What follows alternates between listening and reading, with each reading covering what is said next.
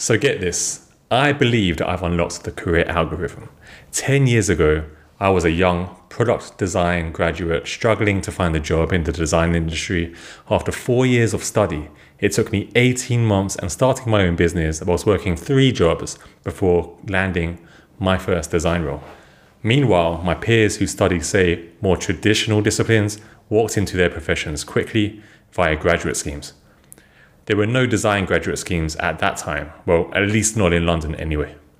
Six years after graduation, I find myself as head of user experience design, leading one of the most prominent digital teams at the FTSE 250 bank, the first challenger bank in the UK, and being the youngest leader to grace the stage at one of the biggest UX conferences in Europe.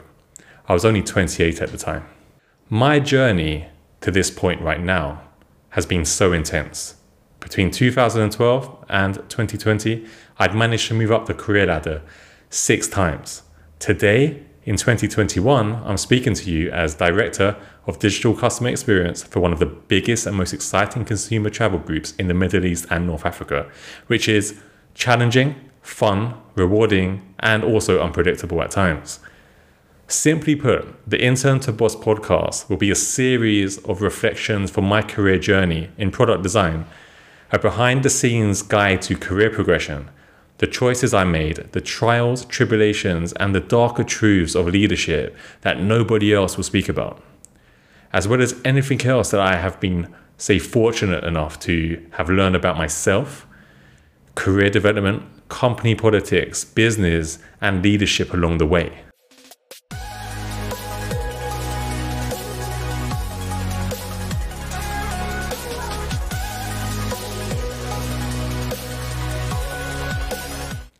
So, as I said, I believe that I've unlocked the career algorithm. I know it sounds pretty arrogant and maybe borderline narcissistic, but it's true. And maybe that's why you're still here to obtain that secret sauce in my possession that will help you to unlock it too. You might be an intern trying to find your way in the corporate world, not sure of what's in store for you in your career, or you might already be a boss, you know, well versed in managing a team of people, and you've stumbled upon this. And you're currently thinking, like, what the hell is this podcast? And what is this secret sauce? And what does it taste like? And most likely, you might be somebody who is in between those two stages of their career who just is nosy, you know, curious to understand what on earth I can bring to the table, if at all anything. And I don't blame you because, in truth, I would be exactly the same. I'm dubious or pretty much all of the podcasts that I decide to dedicate my time to and tune into and listen to, taking a moment to absorb that content, internalize it, and reflect before adding it to my favorites list. But I advise that you do the same with this one. I do hope, however, that this podcast does not disappoint and promises something for everybody who cares deeply enough about their career and aspires to accelerate their career prospects, increase their professional confidence, and smash it at work daily. If these sound like things that you would like to do, then do stay tuned and listen to the rest of this podcast series. So, what is this secret sauce that I speak of, and what makes me qualified to teach you the recipe? And how do you even know if you'd even like it? Well, let's start with a short story. As a young 20 something intern, I discovered a formula to beat the odds. I was young, mixed race from South London, the first generation in my family to attend and graduate from university. And although a degree that I received in product design was ranked number one in the country at the time, nobody in my field would hire me. And I have a myriad of theories as to kind of why this was the case which I will save for another day. But imagine that four years of hard work for what? To be unemployed, struggling, to make ends meet, watching others with more palatable degrees walk into roles straight off the graduate stage, whilst my CV, on the other hand, was at the bottom of the corporate pile of confidential paperwork waiting to be shredded and burnt.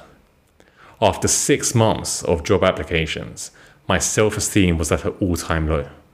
I struggled to get myself out of bed in the morning. My head was so cloudy and I'd mentally given up. I'd contemplated all sorts of awful things and other types of careers that, well, did not fulfill my inner passions, but provided a steady paycheck. Heck, I'd even thought about following some of my local area peers who'd taken more, say, unsavory career choices.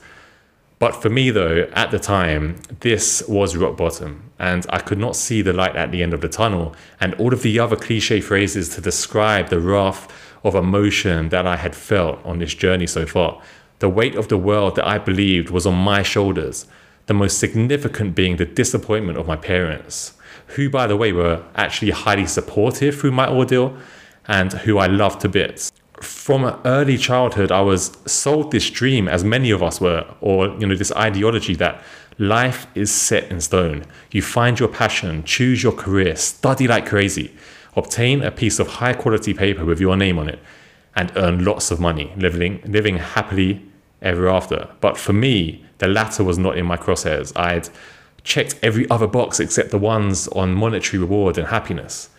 And then two things happened at once. Brendon Burchard and a talk from my parents, or the talk from my parents, both of which were equally inspiring and both giving me the reality check that I needed to understand that my financial and happiness potential relied entirely on just one variable me. I had to take control of my life. I had to ensure that I became successful. I had to make sure that I prove that all of the stereotypes of somebody like me are completely wrong and that I could break that mold. Although very different, the two speeches focused on one single thing, and that was vision. During the academic years of my life, I had been running on autopilot. The ingrained expectations of how life should be and I had come to the last leg and not truly understood why I was striving for it. However, it occurred to me that my parents had been providing me with a taste of what life could be. You see, by the age of 22, I had visited over 25 countries, experienced splashes of the high life, and also seen the struggles of what life can throw at you firsthand. Although it was difficult for my parents, they made it happen for me. And I decided to use these experiences to build my own life vision.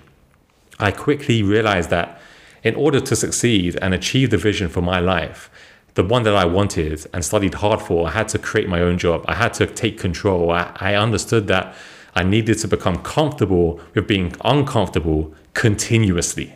Feeding that fire that was built in my belly from the talks from my parents and keeping it alive. The first thing I did was assess the job market and careers that my product design course would lead me to. It became very apparent that my degree course was actually predominantly based on the physical world. So I taught myself to code in HTML, CSS, and jQuery, and then I started my own design business.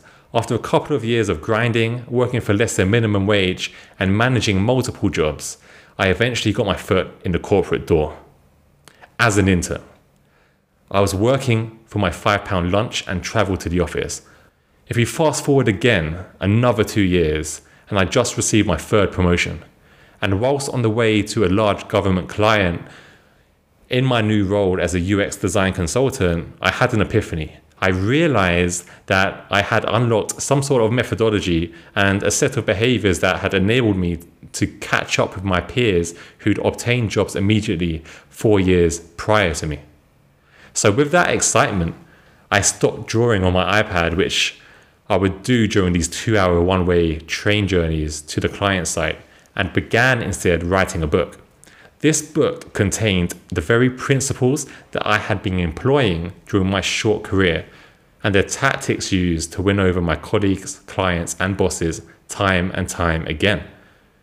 A few months and around 20,000 words later, I would say the book was still unfinished because I paused. I lost my enthusiasm. But why? It was due to imposter syndrome. Funnily enough, the book is still in my iPad mini, version 1, to this very day, collecting digital pixel dust. But the real question is why did I feel like an imposter? I mean, I'd been promoted multiple times. I'd built a trusted network of colleagues, but something was telling me I needed to do more. I was getting ahead of myself and needed to test my theories a little bit longer, more thoroughly. Maybe the first three career advancements were nothing but a fluke, and I'd remain stagnant in my current position for the remainder of my career.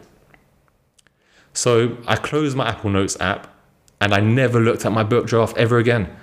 For five years, to be exact, and within that five year period, I had elevated to head of UX design at a UK high street bank by the age of 28. These advancements had proved my career model in spades. I knew how to navigate the corporate ladder effectively, identify the opportunities, build a peer network, confidently pitch my strengths, and humbly admit my shortcomings, which all led me to rise to the highest echelons of my discipline. At the time, UX directors and chief design officers, as we see today, were pretty rare outside of Silicon Valley. But finally, I understood what I did to get to where I was and wiped the dust from my digital book. However, with great power comes great responsibility, and I did not have the time to finish my book as I intended, as much as I wanted to. My obligations and lifestyle took over and prevented me from completing it. However, I was no longer an imposter and I proved my theories. I wanted to share what I found to help others like you also elevate and move forwards in your careers as quickly or even faster than I have. So, after another career step to becoming a director, I decided to provide this information via a podcast to serve two primary purposes to help others achieve what I have much faster than I did. However, it was pretty damn quick. Selfishly, this is number two. Give me the kick up the backside that I needed to collect my thoughts, reflections, lessons learned, and successes celebrated to finish my book once and for all. And that's it in a nutshell. From here on, at least once a week, I plan to share my reflections, lessons, tips, tricks, and successes throughout my career, which I believe have helped me transition from an intern to a boss in a short space of time. I want to get to a place where I can interview others who have more inspiring stories than I have and I'm sure there are many out there that we can all learn from. If you have any questions or comments about the podcast, i love to hear it. Please send me a DM on Instagram at jtuddock or send a message through my website at jtuddock.com. Don't forget, if you're watching this on YouTube, like and subscribe so that you get notifications of my upcoming podcasts and video podcast releases. This will be published on all streaming channels as well.